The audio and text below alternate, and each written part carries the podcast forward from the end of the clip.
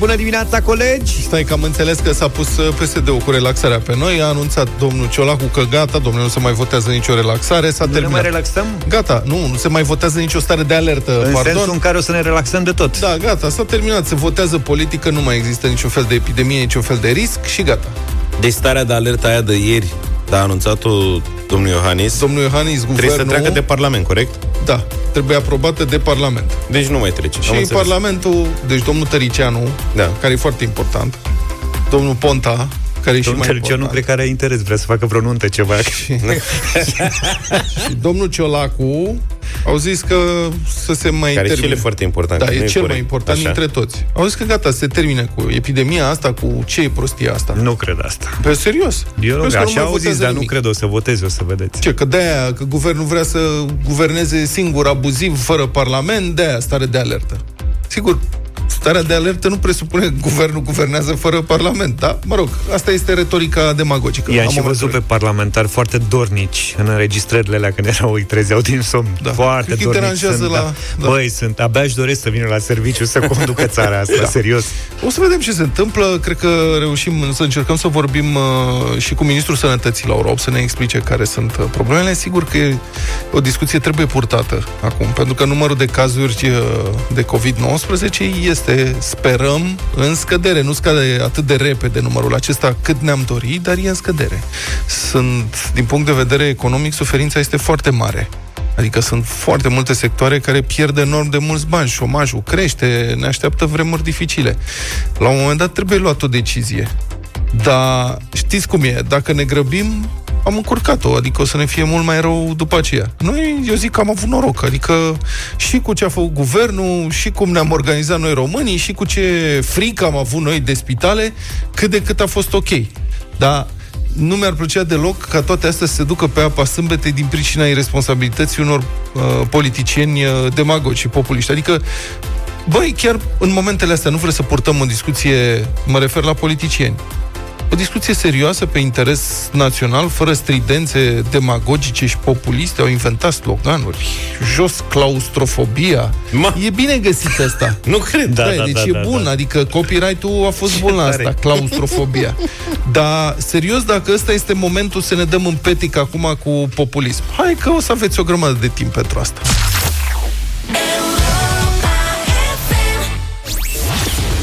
Rațiunea zilei de Cătălin Striblea la Europa FM. Bună dimineața, Cătălin. Bună dimineața, domnilor! Bun găsit, oameni buni! E clar de acum, de pe 15 iunie vom avea o stare de alertă și mai ușoară decât acum, sau nu vom mai avea restricții deloc. Președintele Iohannis a făcut un apel la Parlament să voteze încă 30 de zile de stare de alertă, dar hotărârea majorității pare luată deja. Așadar, ce urmează? Rațiunea zilei de Cătălin Striblea la Europa FM. După o ședință cu miniștrii implicați, președintele a anunțat că restricțiile vor fi și mai moi decât cele de acum, care oricum nu sunt respectate de o mare parte a populației. Așadar, se vor deschide molurile, dar nu și restaurantele. Se vor deschide piscinele și se va mări numărul de persoane care pot participa la diverse evenimente private. De asemenea, se vor deschide grădinițele și programele after school, dar și sălile de sport. Se va putea circula înspre și dinspre țările care au mai puțin de 5 bolnavi la milionul de locuitori. Asta exclude însă statele cu care noi avem cele mai strânse legături, Italia, Spania, Franța. Anunțul vine într-o zi în care îmbolnăvirile rămân în aceeași zonă de 150 și în care este evident că pericolul nu a trecut. De altfel, zilnic este raportat un focar, fie că vorbim de un spital, de un centru pentru bătrâni sau o firmă de curierat. Este clar că actualele măsuri de restricție funcționează și nu prea.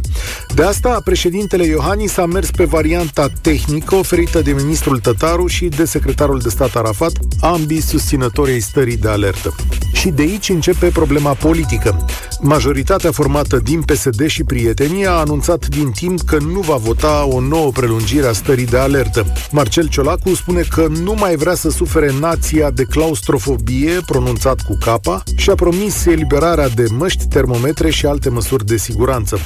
Domnul Ciolacu joacă Cartea Drepturilor și Libertăților Cetățenești și, cu ajutorul vocilor aliate, încearcă să arate că Iohannis e un dictator. Cunoașteți modelul de la dictatorul Băsescu, care sprijinea justiția. Mă rog, în perioada în care sprijinea justiția. PSD, ALDE și Pro-România s-au angajat pe o traiectorie populistă și încearcă să călărească o largă nemulțumire populară. Ei știu că o mare parte dintre votanții lor au o aversiune față de reguli și încearcă să contabilizeze asta. De fapt, se adresează aceluiași public antrenat să creadă, de exemplu, că procurorii iau ostatici. De altfel, e același discurs care consideră regulile și reglementările civilizate din Europa ca un dictat colonial. Profitori de ocazie, aliații de stânga predică irresponsabilitatea sanitară pentru că știu că orice situație rezultată le este favorabilă. Fie că se îmbolnăvește lumea, fie că regulile sunt prea aspre, va exista o nemulțumire la adresa PNL. Nu-i vorbă că în perioada asta PNL a ridicat sinecura la rang de artă, iar încredințările directe către prieteni la nivel de capodoperă. Claus Iohannis știe că e într-o situație limită și de asta a avut un discurs moderat, mai curând un apel adresat parlamentarilor pentru colaborare. E prima dată când președintele înmoaie tonul pentru că știe că fără Parlament nu va rezolva această situație. Eu nu cred că Iohannis are veleități de dictator, cum îl zugrăvește PSD, dar nici nu are capacitatea de a înnoda o colaborare transpartinică. Firesc trebuie să se supună la ceea ce va hotărâ Parlamentul, dar decizia pare luată. De asta cred că din 15 iunie vom fi pe cont propriu. Fie că vom avea în vigoare un simulacru de măsuri de restricție sau nu vom avea deloc, suntem singurii care ne putem proteja familiile. Fără să vă mai constrângă cineva, respectați distanțarea fizică, purtați mască, spălați-vă pe mâini și nu mergeți inutil în locuri aglomerate. Educația individuală și cea în familie sunt vitale în lunile următoare. Clasa politică nu dă doi bani pe noi, deci noi trebuie să ne construim propria comunitate unită, puternică și corectă. Rațiunea zilei alături de, alături de noi, Cătălin Striblea. Îți mulțumim, Cătălin, și te așteptăm la 1 și un sfert cu România în direct. Mă băieți, eu stare îngrijorat, Vlad, în special Da, vă că rog. tu ești cu informațiile astea. Am văzut ceva, am prins ceva ieri cu domnul Iohannis, cu ceva cu noua stare de A durat alertă, mult, ai care prins înțeleg că ceva. s-ar putea oricum să nu intre în vigoare, dar whatever. Așa? Uh, zicea ceva cu niște restricții de călătorie care să fie menținute pentru țările care au mai mult de 5 bolnavi la milionul de locuitori. A, da, așa. Deci, practic, da, domnul Iohannis a spus că de acum se va judeca în funcție de un criteriu obiectiv. Da. Țările care au mai puțin de 5 cazuri la milionul de locuitori, pe o durată de 14 zile, adică media, Antarctica- din acele țări nu mai sunt restricții la intrarea în România. O să mai Groenlanda multe. și Sahara. Sunt mai multe. Muntenegru. O să spun și care sunt. Mă rog, Deci, din țările astea nu mai sunt restricții la intrarea în Da. România. Adică nu mai nu o să mai fie carantină. Deci am cu avut asta. dreptate să mă îngrijorez, pentru că de ce? Din data de 15 iunie, respectiv săptămâna viitoare, s-a anunțat din partea altă din Grecia că se poate merge în Grecia fără restricții. Deci nu mai trebuie să faci test de COVID, era totul bine și frumos. Noi aici suntem câțiva inși care vrem să mergem în Grecia. Nu mergeți. săptămâna viitoare, dar vara Eu aș asta. merge săptămâna viitoare. Grecia Așa. acum are un nou val de cazuri, au vreo 100 de cazuri, că au venit unii de în străinătate cu niște cazuri la ei Da. Și ei au doar 11 milioane de locuitori, deci se Ieri încadrează aveau- la aia cu mai mult de 5 cazuri la milion. E medie pe 14 zile, ieri aveau 9 cazuri în plus. Nu știu unde ai văzut 100 de cazuri în plus. Nu, nu, în ultimele zile, că e vorba de... Au- A de- crescut bine. numărul de cazuri, de unde erau mai puține, se apropie de 100. În Asta ultima vreau să spun. săptămână Și au care vreo e- 100 de cazuri. și ceea care ce e înseamnă- întrebarea? Întrebarea e noi, ce ne facem, șefule? Mai mergem în Grecia sau când ne întoarcem trebuie să stăm în carantină? De Dacă ce? aveți bani și curaj, mergeți în Grecia. Nu vrei? Uite. Hai, 0372069599. Eu cred că multă lume și-a luat bilete în Grecia, mai ales săptămâna viitoare, când se deschid granițele conform da. anunțului statului elen și cred că oamenii acum sunt profund îngrijorați. Bine. Aveți Dacă aveți care bilete sunt... pentru Grecia săptămâna viitoare sau în sau viitorul perioada apropiat, Hai că se haotici. Deci, fiți atenți, facem așa. Dacă aveți bilete pentru Grecia sau ce planuri de vacanță aveți? 0372069599. Sunați-ne să ne spuneți Sau că dați-ne- Luca e îngrijorat. Mesaj la 0728 321 322 și spuneți-ne dacă aveți vacanță în Grecia antamată deja și sunteți îngrijorați. Sau ce planuri de vacanță aveți?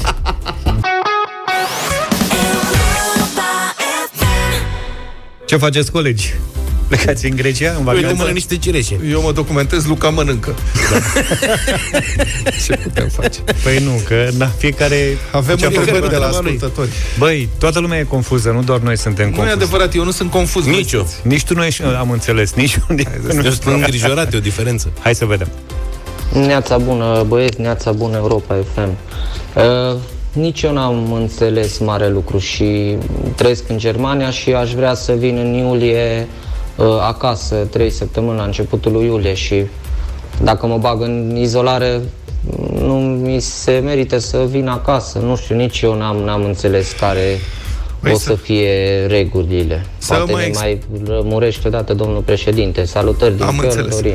În postura de purtător de cuvânt și explicator al președintelui României, vă explic eu care este situația. Centrul European de Control al Bolilor transmite zilnic numărul îmbolnăvirilor, mă rog, date statistice privind epidemia de COVID-19.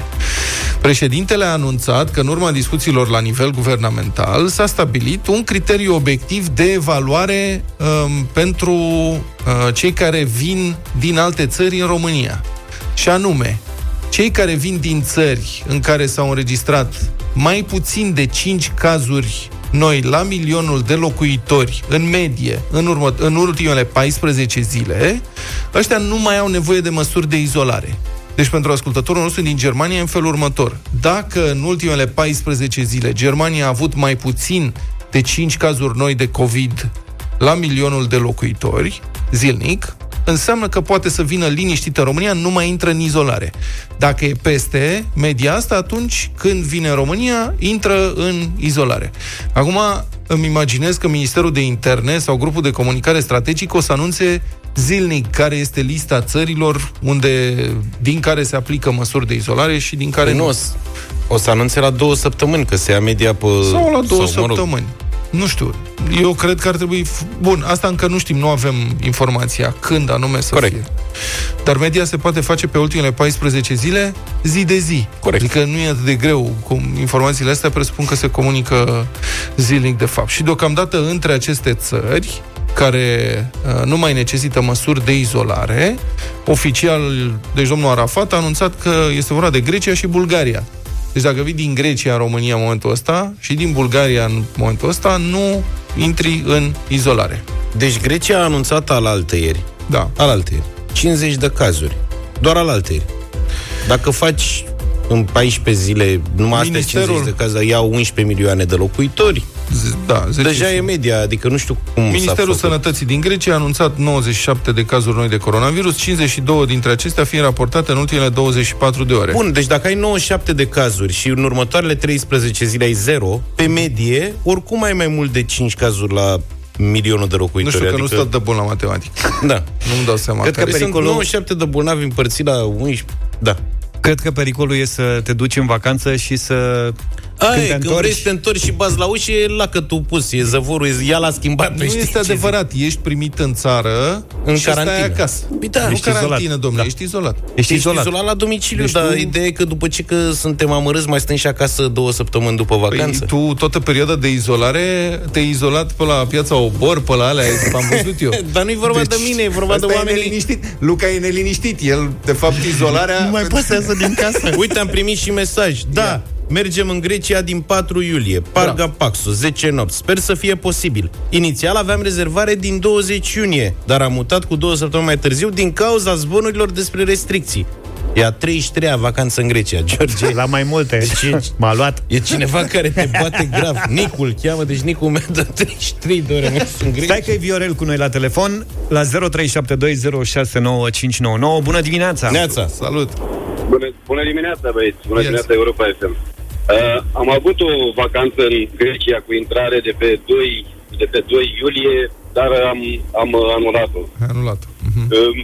Uh, fiind atât de multe variabile în ceea ce ține de izolare, de călătorie, mai ales în grupuri cu copii, am hotărât că riscurile sunt prea mari.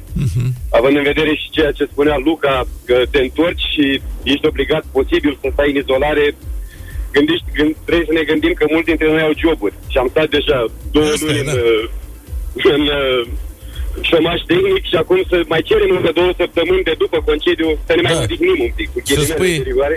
știi șeful, eu am fost în Grecia și uite că e ghinionul Da, ăsta, s-a mai făcut stau un pic. două Și săptămâni de în concediu. curiozitate, ce planuri ai pentru vacanță vara asta? Păi, Am luat ceva local în zonă pentru un weekend și probabil cu banii care se întorc de la agenție vom face mai spre toamnă, dacă e ceva posibil, frumos. un city break undeva. Deci tu sper să-ți revină banii de la agenție. Tot, tot e bine că ești optimist. O să revină, mă, hai să nu ne panicăm. O să fie bine. 0372069599. Dorel, bună dimineața! Salut! Salut! Bună, dimi- bună dimineața! Bună Tu ce dimineața. planuri ai? Bună dimineața, domnilor! Ce planuri am? Luni dimineața la ora 4 plec în Grecia. Ok. Opa. Luni acum? Pe 15, Luni de 15. acum, da? da, Prima da, zi. Da. Cu- Ce curajos. Și cât stai? Uh, șapte nopți. Și în țară la întoarcere cât stai? 14 Nu, nopți. haide, nu, haideți să, vă, haideți să vă spun o, o chestie foarte frumoasă. În februarie am fost în Dubai, Da. în vacanță. Și era bine și după ce te-ai întors s-a nenorocit După ce treaba în m-am Dubai. întors- Nu, da, exact, exact, exact. Sper să am același noroc și în Grecia. Ideea este că am vorbit la hotel la Ramada în Alex- Alexandropolis.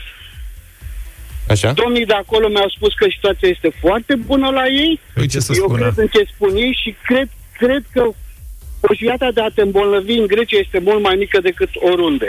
Ok. Grecii au foarte puțini bolnavi, Ce să adevărat. zică și aia de la hotel? Ai, domnule, e nasol, Auzi, aici da- e nenorocire, dar nu e- nu veniți, stați acasă, suntem morți de foame, dar nu veniți. Nu ești îngrijorat că o să se adune Nu, toată, nu. tot continentul în Grecia Care și că o să... continent, domnule? Stai mă puțin, francezi, englezi, nemți.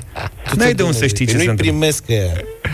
Nu, nu, cred, cred că au și ei aceleași reguli care le avem și noi. Da. Uh, am urmărit cu interes ultimele știri din ultima săptămână și cred că sunt și ei pe aceeași poziție cu noi, cu excepția relaxării care se pare că va, va, va funcționa la ei. Auzi, da, e ca lumea la Alexandropolos ăsta acolo unde există? tu? Bănesc că da, e prima oară. Nu A, n-am mai fost. E la mare, nu? Nu, ce s- Da, mulțumim frumos. este... Ha? Da, da, da. Este... E la mare. Ce să spune? E frumos unde te duci tu? Nu, e nasol, e mizerie. Păi am crezut că s-a documentat că n-am mai auzit niciodată de destinația asta. Bine, sună-l, vezi, sună-l după emisiune și întreabă-l, poate ai aflat lucruri. Dan merge în Grecia în august. Bună dimineața! Salut, Salut, Dane. Dane! Neața, neața, uh, mă duc în august, am programat în 17 august, parcă am luat de anul trecut, chiar ne făceam probleme, uite mă ce se întâmplă acum. No. Deci mergem, n-am cerut banii înapoi, n-am zis că renunțăm, mergem, Hotărâți. mergem în Parga, mergem în Parga, da, hotărâți, noi, noi suntem îndrăgostiți de, de Grecia. Mergem în Parga, unde am fost în 2016, prima dată, cu soția după ce ne-am cunoscut și o să, în drum spre Parga, o să ne oprim la Vorburu. Pentru că tot l-am auzit pe Vlad, Nu, nu, nu, nu, nu, nu, nu, nu, pe Zafla ai auzit, nu pe Vlad. te Eu rog sunt frumos. cu Vorvuru. Nu Un- faceți confuzia. Zi de Da, Burvuru, de ce da. te oprești de, de la Așa. Burvuru? Pe asta v-am auzit, e Vorburu în sus, Vorburu în jos și am zis gata, mergem în Vorburu. O să-ți Ne-am placă. uitat pe poze, ne-am uitat, sigur o să-mi placă. Deci, Grecia toată e frumoasă. Te duci până în mijlocul lui Vorvuru și ce cârciumă găsești, te așezi acolo, că mănânci și bine. Perfect, mulțumesc. Bine, Dane. Așa. Am o veste proastă pentru ascultătorul dinainte. A Dani cu mesaj, cel care a fost de 33 de ori în Grecia, deci bănuiesc că știe mai bine decât pe România. Alexandru, A, nu nu faci Știți că Alexandropoli nu e mare scofală, plaje cu pietriș. Deci nu cred. Nenorocit. Acolo se face trecerea în Samotrachi. Nu știu ce e Samotrachi, sună a infern, ceva, nu știu. Dar ce- ce- cu pietriș. Ne pare rău pentru vestea asta și ne-a mai dat cineva mesaj care mi-a atras atenția că la 11 milioane de locuitori cât are Grecia, trebuie să aibă 55 de cazuri pe zi ca să fie media aia nasoală. Deci deocamdată e bine. Ce ai făcut, Luca? Stai, adică sunt deocamdată alea media e 100 bună. de ca, Ți-am media zis e că bombă. Cu matematica e greu. Da, matematica se poate juca Matematica feste e greu. chiar și dacă ești foarte bun, fost olimpic până în clasa 4 ca Dar mine. știi interesant că România a stabilit criteriul ăsta de 5 persoane la milionul de locuitori pentru alte țări, dar România suntem destul de departe, adică suntem, Suntem pe la papa. 7 sau cam Păi așa da, la asta milionul mi de se pare locuitori. și asta e tare. și încă ne bucurăm că e bine. Da. Dar cu ajutorul politicienilor noștri de opoziție s-ar putea ca această medie să crească, ca să în sfârșit să fim și noi undeva în top. 8 și 10 minute ascultați deșteptarea la Europa FM. Bună dimineața! Bună dimineața, l-ați auzit, uh, presupun, cu toții pe președintele Iohannis vorbind ieri despre nevoia de a prelungi cumva starea de alertă din România, despre necesitatea de a rămâne cu toții prudenți, atenți și concentrați pe combaterea efectelor uh, pandemiei. Uh, măsuri mai puține de izolare um, vor fi anunțate în principiu pe 15 iunie. E nevoie de aprobarea Parlamentului pentru continuarea stării de alertă, pentru prelungirea stării de alertă. În Parlament, însă, o împotrivire hotărâtă a principalelor partide de opoziție, PSD, Pro-România, ALDE, care spun că nu vor vota, au anunțat deja că nu vor vota pentru, sau că vor vota împotriva acestei cereri venite din partea guvernului. Dacă ea se va uh, se va face, va fi făcută cereri de prelungirea uh, stării de alertă. L-am sunat pe Ministrul Sănătății, Nelu Tătaru. Bună dimineața, domnule ministru! Bună dimineața! Bun, acum ne uităm și noi cu multă atenție înspre um, lupta asta politică ce se întrepătrunde cu uh, măsurile propuse de specialiști pentru controlul epidemiei. De ce, explicațiile noastre, de ce e nevoie de prelungirea stării de alertă? Care e punctul de vedere al Ministerului Sănătății? Obiectiv vorbind, suntem într-o stare de alertă, declarată sau nu. Uh, starea de alertă este dată de persistența încă peste 4.000 de cazuri active, de încă a peste 150 de cazuri zilnic, cazuri noi mă refer, a peste 150 de cazuri în terapie intensivă și a unei adresabilități crescute la nivelul unităților de primire urgență.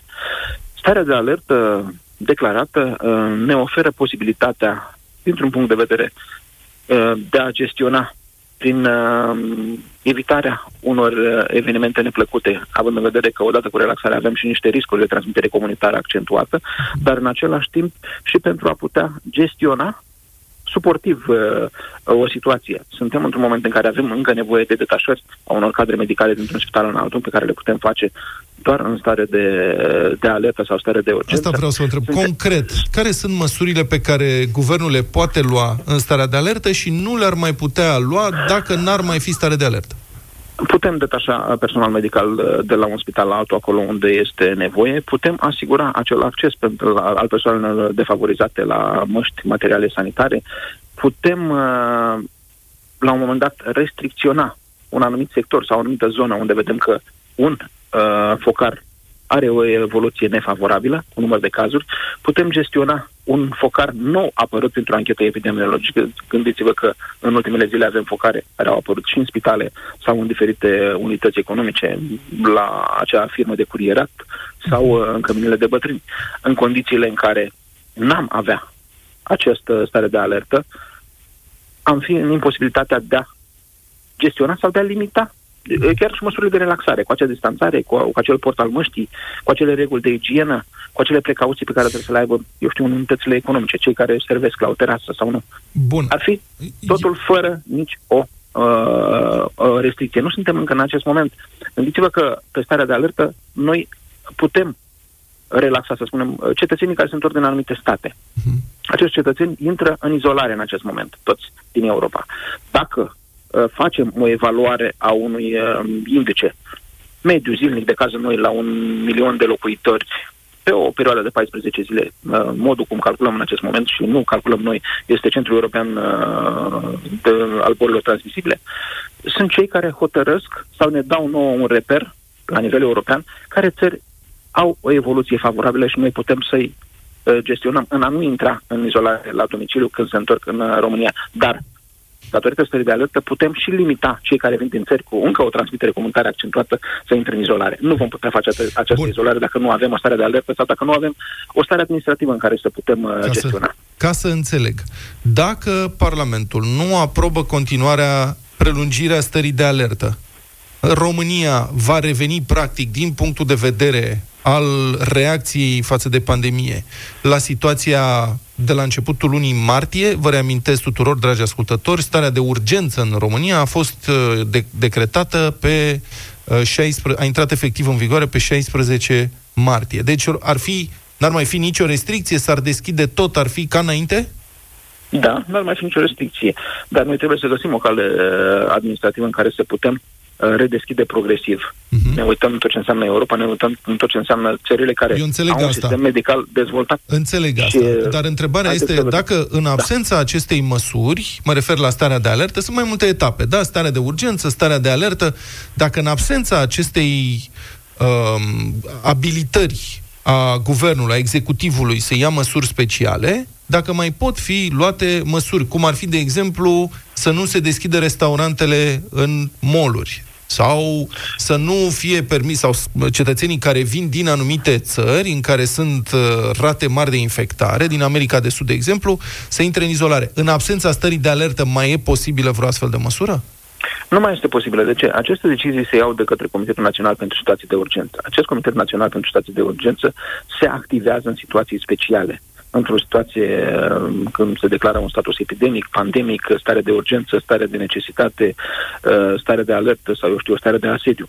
Uh, Trebuie să găsim o cale rațională în care să înțeleagă toată lumea dincolo de partea politică că este nevoie de o stare administrativă în care să putem gestiona această relaxare progresivă. Uh, Relaxarea mm, a doua etapă ne poate permite să relaxăm de la 1 iulie și în a treia etapă și la 15 iulie sper să ajungem la o, va- la o viață quasi normală.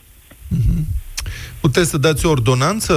Adică guvernul poate da o ordonanță de urgență în sensul ăsta?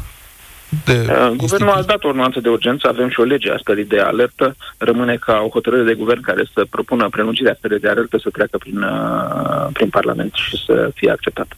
Bun. Mi se pare că uh, sunteți în acest moment uh, în ape politice cu această măsură.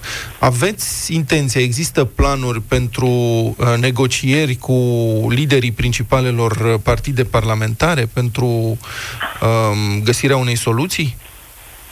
Uh, Din informațiile mele sunt aceste discuții. Eu prefer uh, să discut strict tehnic și să prezint uh, realitatea și necesitatea stării de alertă. Da, nu credeți că Ministerul Sănătății ar trebui să fie cumva reprezentat, adică specialiștii să fie reprezentați uh, la aceste discuții? Specialiștii și-au, pus, și-au spus părerea și vor face o argumentație astăzi pentru factorul politic care va prezenta în întâlnirile politice necesitatea tehnică, medicală, epidemiologică a stării de alertă.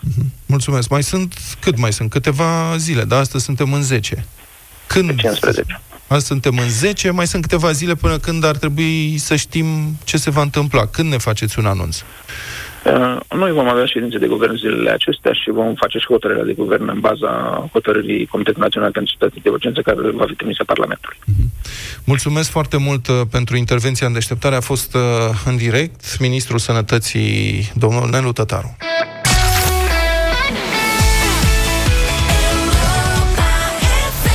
Opt și 27 de minute. În Timișoara, primarul nostru favorit, Nicolae Robu, e din nou cuprins de neliniști urbanistice. Planul este de data asta realmente ambițios și presupune geoformare, adică schimbări de relief. Hmm, Prieteni, l-am sunat pe corespondentul nostru, Dan Turcu, din Timișoara. Ce vi se pregătește, Dane? Bună dimineața!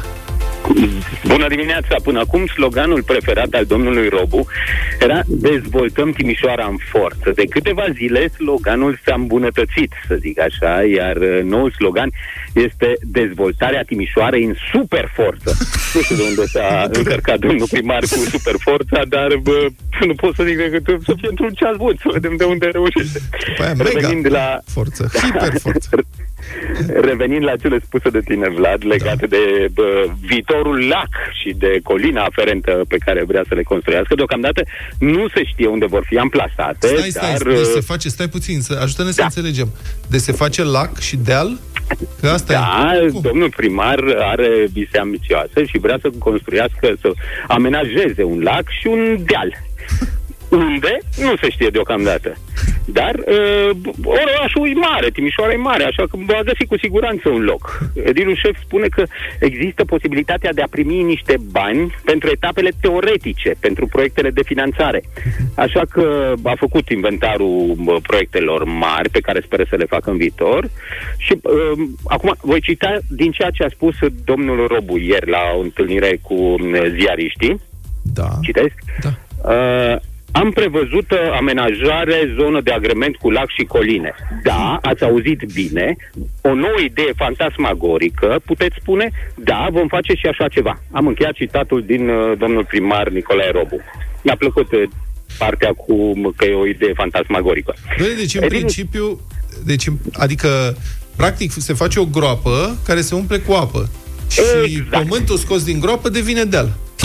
Exact, așa, așa s-a gândit ședilul șef. E foarte tare. Omul La înțeles pământul fizica. din uh, groapă se adaugă și cel din uh, construcțiile care se fac în oraș, unde se țapă gropi mai mari, rezultă pământ, iar acel pământ va fi folosit pentru amenajarea colinei. Repet, unde se va face și cum va arăta este încă secret, dar primarul spune că va fi o surpriză. Mai are un proiect, o Da. autostradă de biciclete, care ar urma să lege toate pistele existente și vorbim, e drept, de 106 km de piste de biciclete.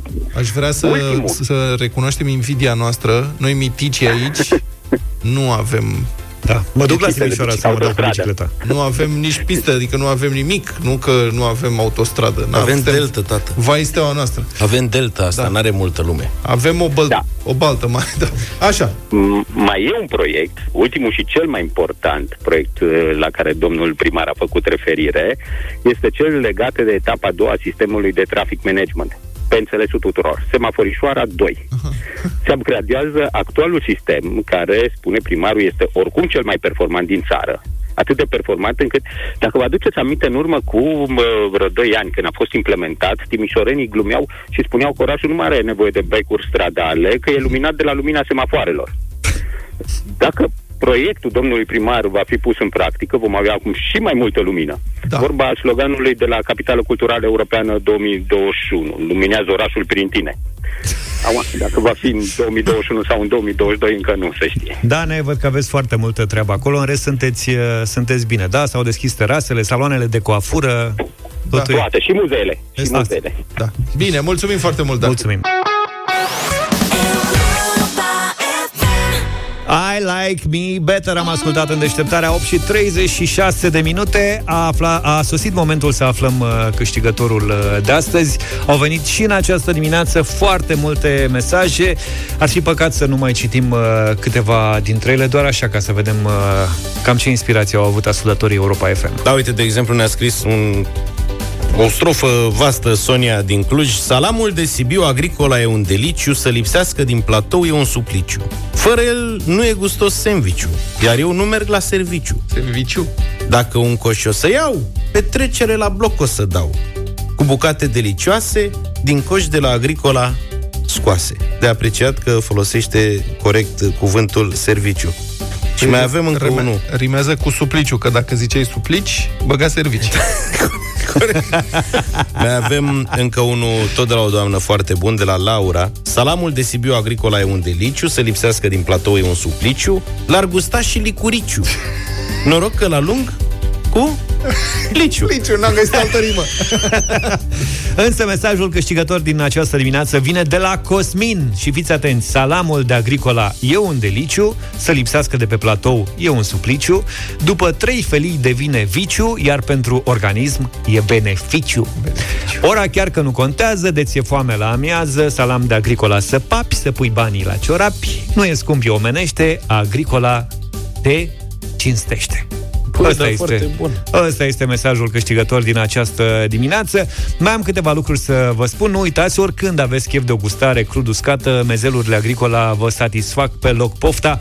În această gamă găsiți, de exemplu, salamul Levant, care vă provoacă la o experiență oriental-mediteraneană de excepție. Gustul salamului Levant, obținut din bucăți mari de carne de porc și slănină tare atent selecționate, precum și aroma distinctă punctată de plantele aromatice, vă poartă într-o adevărată călătorie culinară la porțile Levantului. În 2017, la Târgul Internațional World Food din Varșovia, acest sortiment a câștigat medalia de aur. Mai mult, în 2018 a fost premiat de către International Taste and Quality Institute Bruxelles cu premiul Superior Taste Award. Are două Golden Stars uh, date de către Mon Selection în 2020 cu titlul Silver Award. Deci, e premiat, domne. Bravo!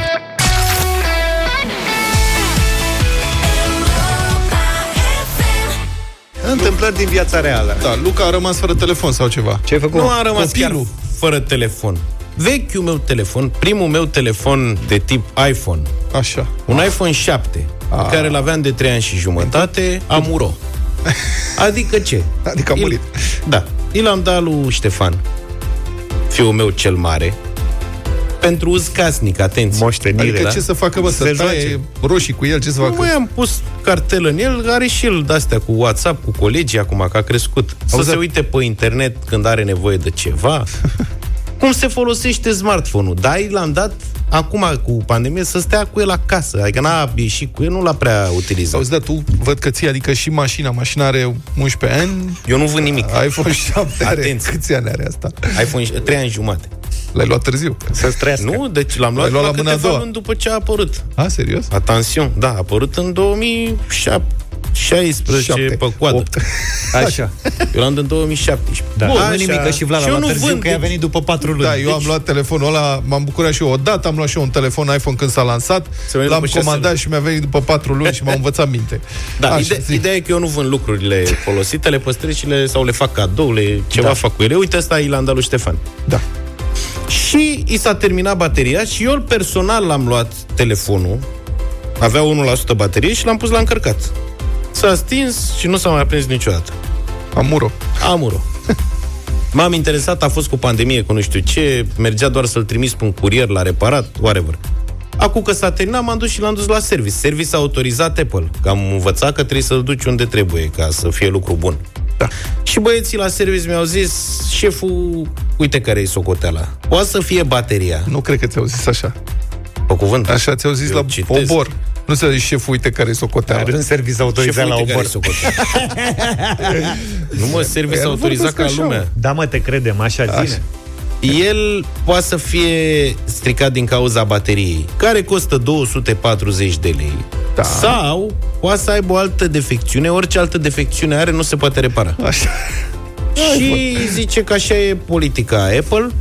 Zice, o să trebuiască să plătiți o constatare de 110 lei dacă sunteți de acord să lăsați la noi ca să vedem ce are. Deci, indiferent ce are, constatarea trebuie plătită. Da, zic, ok, asta e, înțeleg. Și o să primiți răspunsul prin mail. Ce se poate face? Zice, dacă nu e bateria, o să puteți schimba telefonul pentru 2000 de lei, primiți unul în loc. Zic, unul de care? Păi de ăsta. Păi zic, nu se mai fabrică ăsta. Mai, avem Mai noi au puse ei. Acana. Au ei și vă Pentru- dau. Mai au ei pentru dăștia ca tine. Zic, da, aveți idee, se mai găsește în comerț? Cât costă un telefon de ăsta acum? El când s-a lansat a fost vreo 3000 de lei. Zice, nu știu, domne, el. Da. Și acum ieri mi-a venit răspunsul de la ei și vă citesc. Domne, e ars chipul de încărcare și nu se mai poate repara. Și zice, puteți primi unul nou în schimbul sumei de 1932,49 lei. Deci sub 2000. Plus 110 Ah. constatarea, te duci în peste. Și m-am uitat de curiozitate, că nu, oricum nu mai cumpăr alt telefon. M-am uitat de curiozitate la magazinele de electronice, costă, se mai găsește încă, între 1500 și 1649 de lei. Deci Apple mi-a făcut... uh, Aceeași configurație? Un... Da, mă, exact aceea la cel mai mic, de 32 de giga, dar mărăciune. Cred că sunt alea furate. Da, mă, deci uh, pot să mi le iau din magazin sau pot să mai plătesc încă 500 de lei în plus uh, Apple și îmi dă unul la da, mă, da, da, pava mea. După aia te lauzi că l-ai luat de la serviciu autorizat uh, Resellerul Apple. Apple, da. Bă, de dar la, e incredibil. De la obor, de la tine de acolo. Da, incredibil. costuri mari acolo, Adică într-adevăr. înțeleg, ok, că... nu- Pe mine nu mă deranjează că s-a stricat neapărat. A, și-a trăit Îl traiul deranjează și a pe mâncat Ștefan. mălă. A durat trei ani jumate. Deci îl deranjează pe Ștefan, nu pe tine. Săracul copil îți dai seama, nu mai, prime, nu mai are nici telefon. Da, nici nu nu mai mai primește primește alt. nimic, îl știe pe tasul. Da. Și acum Are unul Luca, cu butoane acum. Luca folosește asta împotriva lui, să și spune, eu ți-am dat, dar dacă l-ai stricat, auzi, zic că nu-i faci așa. Dar mai ai... Dă-i, dă lui Ștefan, dă-i primul Nokia de la aia. Îl am. La, e la, la, la Radu, acum un Nokia E52 cu Nu butoane. cred. Deci Da. am glumit serios. Ăla îl folosește Dacă Răducu. știam, nu cred. Da, mă, eu le-am pe toate, am și un E51, am Băi, toate telefoanele stai puțin. funcționale. Telefonul, sunt acasă. telefonul cu disc. Pe ăla- din- din pe anii ăla- 80. Pe Îl mai ăla ai? l-am pierdut. Auzi, tu nu arunci nimic, a? Nu prea. Dar la tine în casă nu se pare că intri E mai loc. greu așa? Când deschizi ușa, nu trebuie să împingi? Băi, eu, deci eu n-am aruncat o Toyoțica. Să reținem asta. Mașina mea de serviciu aia mică... Păi da, mă, care dar e- din cauza ta ai poluat București, uite. Nu e adevărat că e Euro 4, vezi că am descoperit Euro la ITP, păi n-am avut discuție aici. Bine, la ITB poți să Nici faci pe aia Euro nu pot să o dau, adică să o dau pe două, două lăzi de salam sau ce putea să iau pe ea, mai bine nu mai dau, știi? Așa e și cu telefoanele. E un telefon de ăsta care a fost 3000 de lei odată. Mă rog, cum s-a fost. Da, e un supliciu. Îl folosești un an jumate și după aia să-l dai cu 1500, mi se pare că e bătaie de joc, adică mai bine, uite, îl dai copilului să-l strice el. Da. Dar dacă vreodată te hotărăști să arunci ceva, să știi că s-a, s-au mai schimbat lucrurile de când ai aruncat tu ultima dată. Acum există conceptul numit reciclare. Adică nu se mai aruncă pur și Reciclezi simplu la baterii, gunoi. reciclezi tot. Asta, deci telefonul nu-l arunci la gunoi, Nu? dacă, nu cred că o să-l arunci vreodată, dar dacă l arunci vreodată, să Nici. știi că modern acum de mai mulți ani e să se recicleze. Vezi că am patru becuri arse acasă. Că tot mă țin să le duc, am văzut că la niște magazine poți să duci becuri, numai ca să nu le arunc la gunoi. Deci atenție că sunt unul din mari reciclatori ai țării. Da, ai înlocuit becurile arse sau... Sau înlocuit cu alte becuri Dar le- lui, Tot arse. de-astea moderne. Dar Arse deocamdată le mă păstrezi. Le vreau să le duc undeva să le arunc civilizat.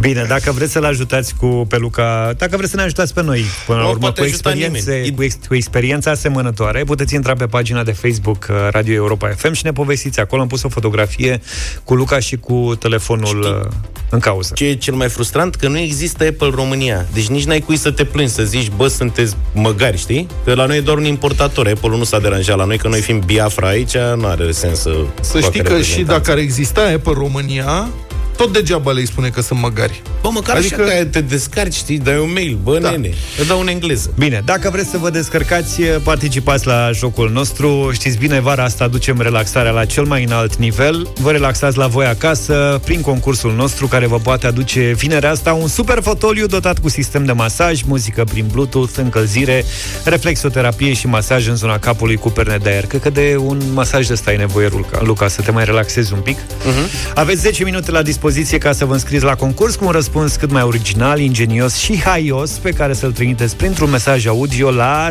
0728 111222, da, e un număr de WhatsApp.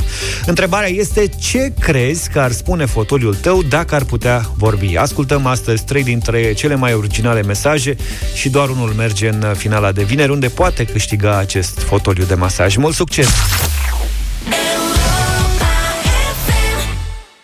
Adios, Lepido, 9 și 9 minute. Auzi, Vlad, că tu le știi mai bine pe astea. Cum aflu dacă mi s-a implantat chip sau nu? Practic, am fost termometrizat. Practic, dacă ai fost termometrizat, ai cel puțin, cel puțin unul. Cel puțin unul. Da. Deci păi și nu se bat cap în cap dacă sunt mai multe?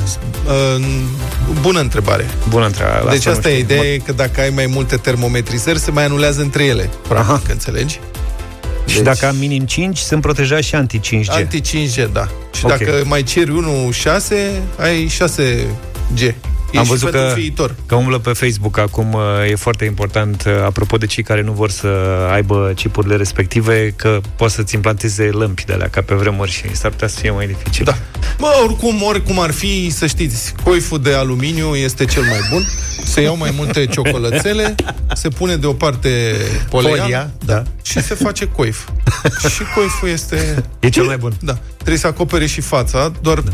Se dă găurele așa cu un ac să vezi pe undeva. Cam Eu asta este. auzisem uh, ceva, așa că m-am apucat de mâncat ciocolată din timp și se Da. și vede lucrul ăsta. Noi știm, noi de asta suntem mai sănătoși pentru că mâncăm multă ciocolată și punem staniolul Deoparte. deoparte. Da, deci în timp ce unii cred că li se bagă chipuri în cap prin măsurarea temperaturii și postează asta de pe telefoanele lor mobile care Exact. îi localizează peste tot oriunde în lume, adică Știți, modelele matematice de analiză a mișcărilor mulțimilor sunt mult mai avansate decât ne-am putea imagina și uh, pornesc de la principii foarte simple. Este doar nevoie de mare capacitate computațională.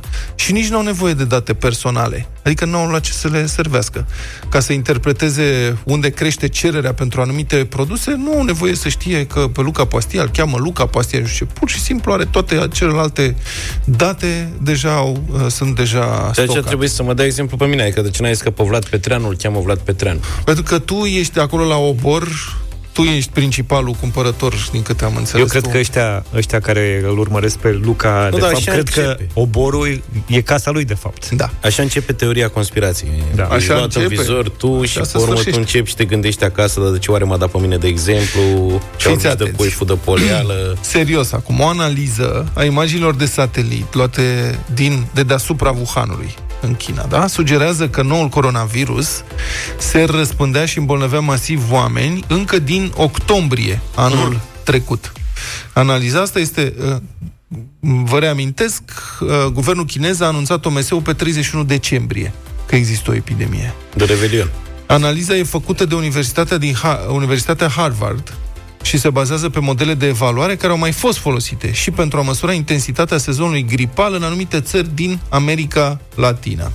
Și principiul e simplu. Când cineva se îmbolnăvește, de obicei merge la medic, dacă are vreo boală severă sau de asemenea, când sunt simptome agresive ale unei boli, oamenii din jur încearcă instinctiv să afle mai multe despre boala respectivă. E, comportamentele astea sunt aproape automate și extrapolate la populații întregi, măsurarea acestor tendințe îți poate oferi indicii destul de sugestive cu privire la exploziile epidemiologice. Deci trebuie să înțelegi cum se comportă oamenii atunci când se îmbolnăvesc, după care să urmărești dacă poți să strângi cât mai multe date în privința comportamentului oamenilor și ai niște modele uh, destul de clare în sensul ăsta. Și în acest context, Universitatea Harvard a făcut un lucru simplu în principiu. Pentru început a comparat aglomerația din jurul principalelor 5 spitale din Wuhan la anumite date. Au analizat imagini ale parcărilor din, de pe lângă principalele spitale din Wuhan timp de 4 luni, la sfârșitul lui 2019, deci în septembrie, octombrie, noiembrie, decembrie, și le-au comparat cu cele din anul precedent, 2018. Datele au arătat că la toate spitalele au fost creșteri dramatice de trafic auto în 2019 în comparație cu 2018. Și sunt o serie de exemple. La Spitalul pentru Femei din Hubei, nu știu ce, bla bla. În octombrie, pe o anumită dată, erau în parcare 393 de mașini.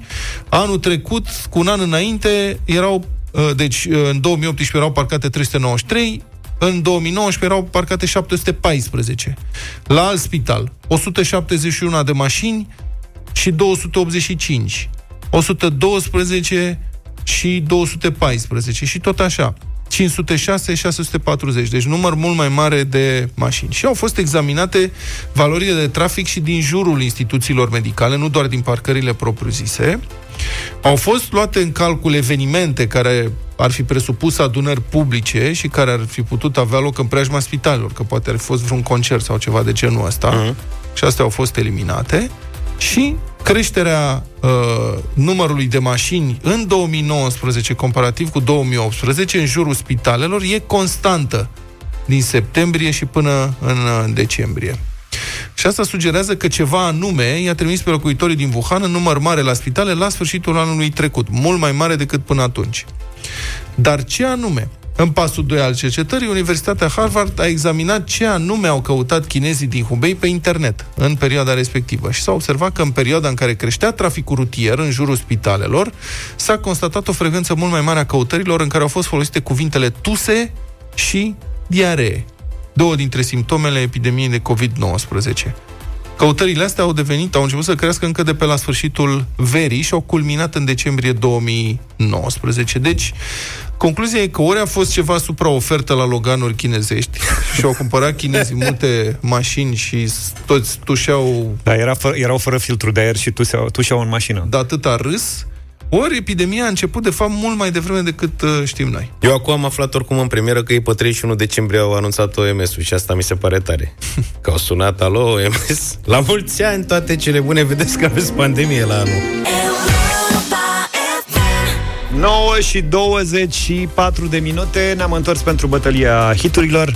Vă reamintesc ce vă spuneam mai devreme. Diseară la ora 9.90 pe oră Cu cele mai bune piese din anii 90 În opinia MTV Europe. Foarte mulți, Am găsit foarte mulți artiști englezi acolo Că băieții aveau studiu la Londra Pe undeva e normal. Iar una din piesele alese de mine Nu spun pe ce loc s-a clasat până la urmă Vine de la un uh, super artist Elton John în 97 lansa o ediție specială A piesei Candle in the Wind după dispariția prințesei Diana. Să o ascultăm. Goodbye, England's rose.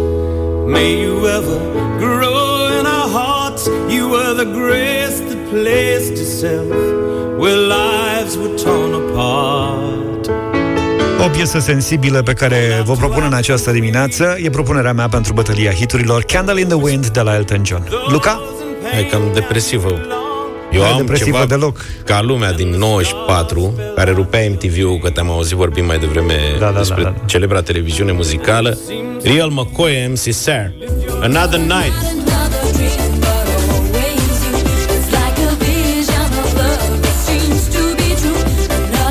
E de la primele nunți la care s-a dus. Da, da aveam 14 ani, nu știam ce e anuntă. Descoperea anunțile și muzica lor. Și MTV o difuza de vreo 15-20 de ori pe zi. Da, și acum la final Greuceanu. La final, după moșene Elton John, care ne-a dormit. Nu te lua de nea, Elton, După te rog frumos. Țumpi Țumpi, eu vă propun o piesă mai simplă, mai directă. Yeah. Metallica Enter Sandman. Ha!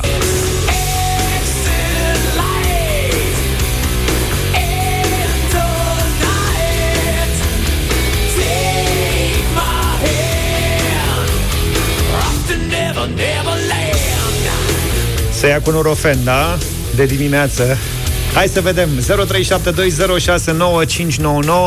Eu n-aș vota ultima variantă, că e și mai lungă și nu mai avem timp până la știți. Să o ascultăm. Timea, bună dimineața! Bună, Timea! Bună dimineața! Bună!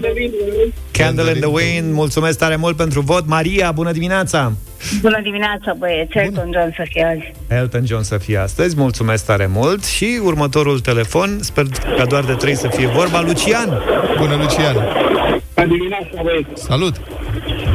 Am putea spune și care este cea de-a treia propunere. A treia propunere este Metallica Enter Sandman. Uh, da, atunci înseamnă că astăzi o să mergem cu Luca.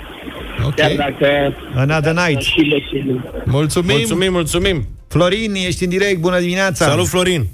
Bună dimineața, Europa FM. Să trăiești. Uh, în dim- în dimineața asta votez pentru, uh, deși aveți două favorite, dar una acum o să fie mai lungă, votez pentru cealaltă care de asemenea e frumoasă, Elton John, Candle in the Wind. Na. Mulțumim tare mult, mulțumim tare. Mulțumesc nu știu de ce și nu eu. vedeai favorită S-a și pe asta. votat suferință. Bă, n-a luat niciun vot Metallica, asta e N-a ceva luat Metallica, n-a rar luat niciun întâlnit. vot. Păi a început să ia telefoane Adi de la început, primele. Când a început să Adi sune cine? telefonul, uite, Adi, producătorul. Asta e procedura de fiecare A dat dată, aici, stimate pac, pac. domnule. Oamenii nici nu știau. Domnule, vă rog frumos să lăsăm... Întrebau.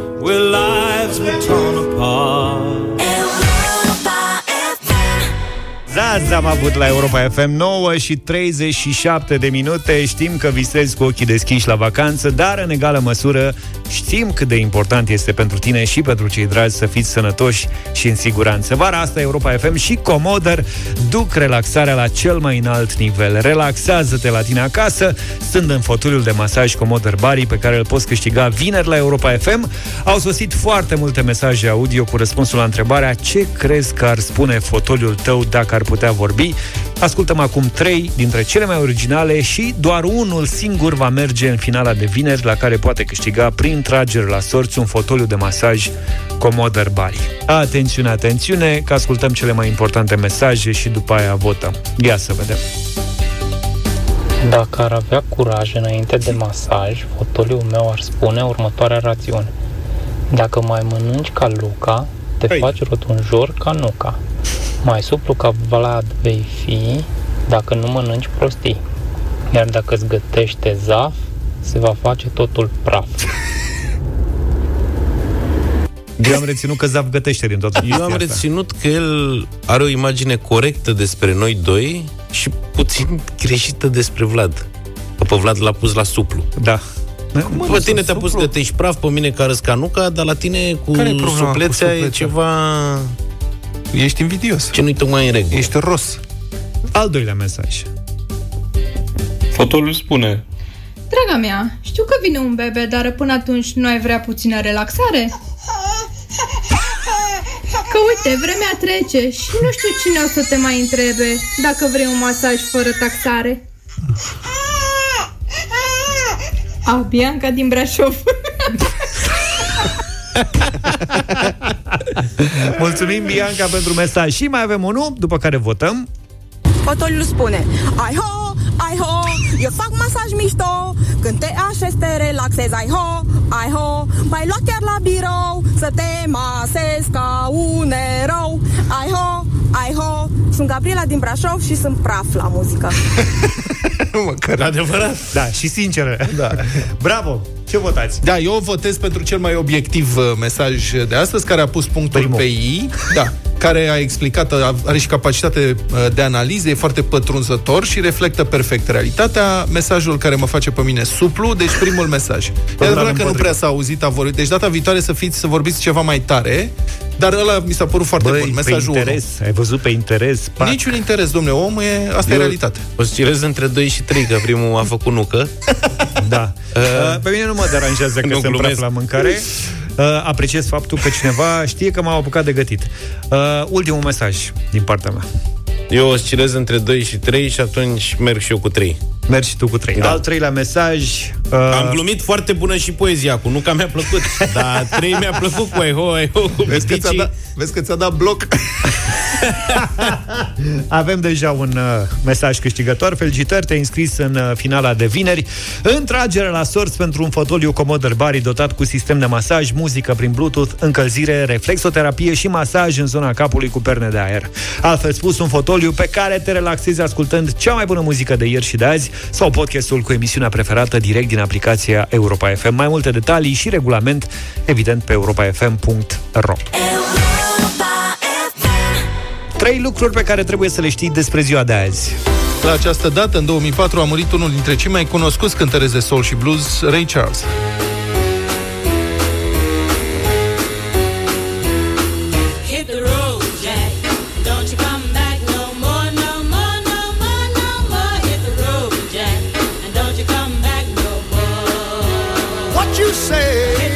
Ray Charles a născut în 1930 în sudul încă segregat rasial al Americii, până să împlinească șapte ani și a pierdut vederea, foarte probabil din cauza unui glaucom. Părinții l-au trimis la o școală specială unde a învățat să cânte la pian și să citească partituri muzicale în alfabetul Braille. A copilărit într-o sărăcie cruntă, a rămas orfan la 14 ani și și-a petrecut, și-a petrecut primii ani ai tinereții cântând pe mărunțiși prin barurile din sudul american.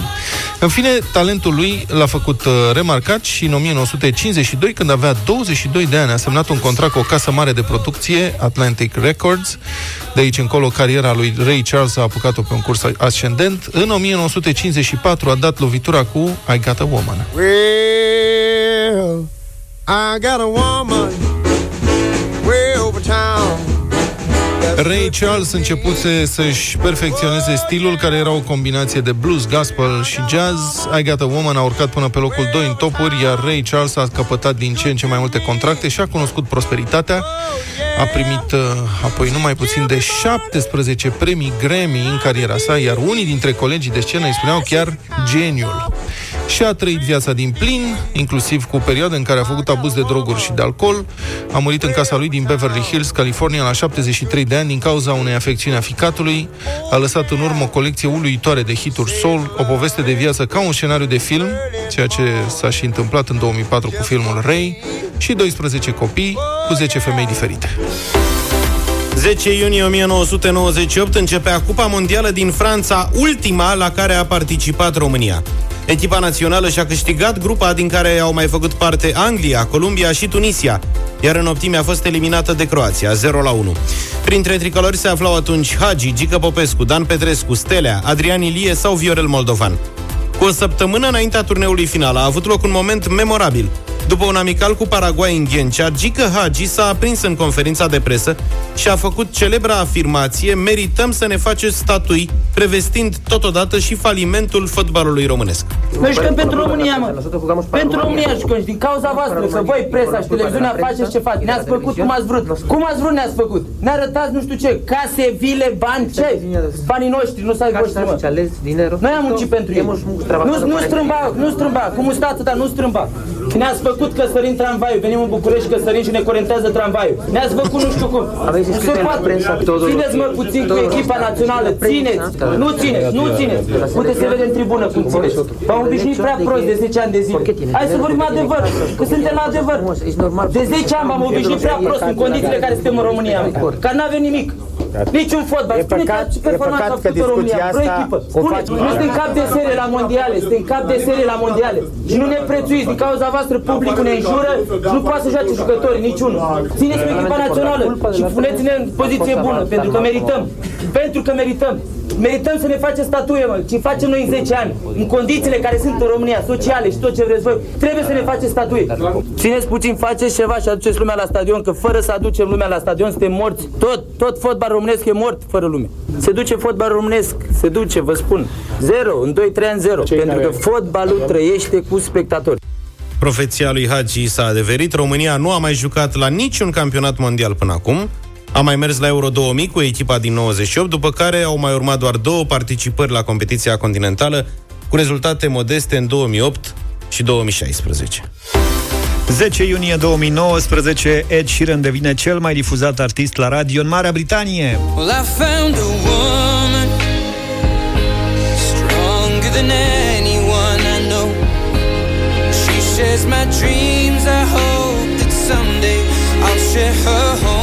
Artistul reușește acest lucru cu întreg repertoriul, dar cel mai difuzat cântec este Feel It Still de la Portugal The Man. Ed Sheeran nu, nu a lansat nimic în ultimul an și nici nu a avut vreun single care să intre măcar în top 10, dar cu toate acestea piesele sale au rămas în rotațiile posturilor de radio și au realizat această performanță. I'm in love with the shape of you.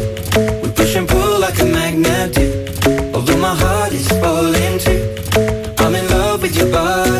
Este pentru a treia oară în ultimii patru ani când Ed Sheeran reușește performanța de a fi cel mai difuzat artist în Marea Britanie. Pe locul 2 s-a clasat Calvin Harris, iar pe 3 Little Mix.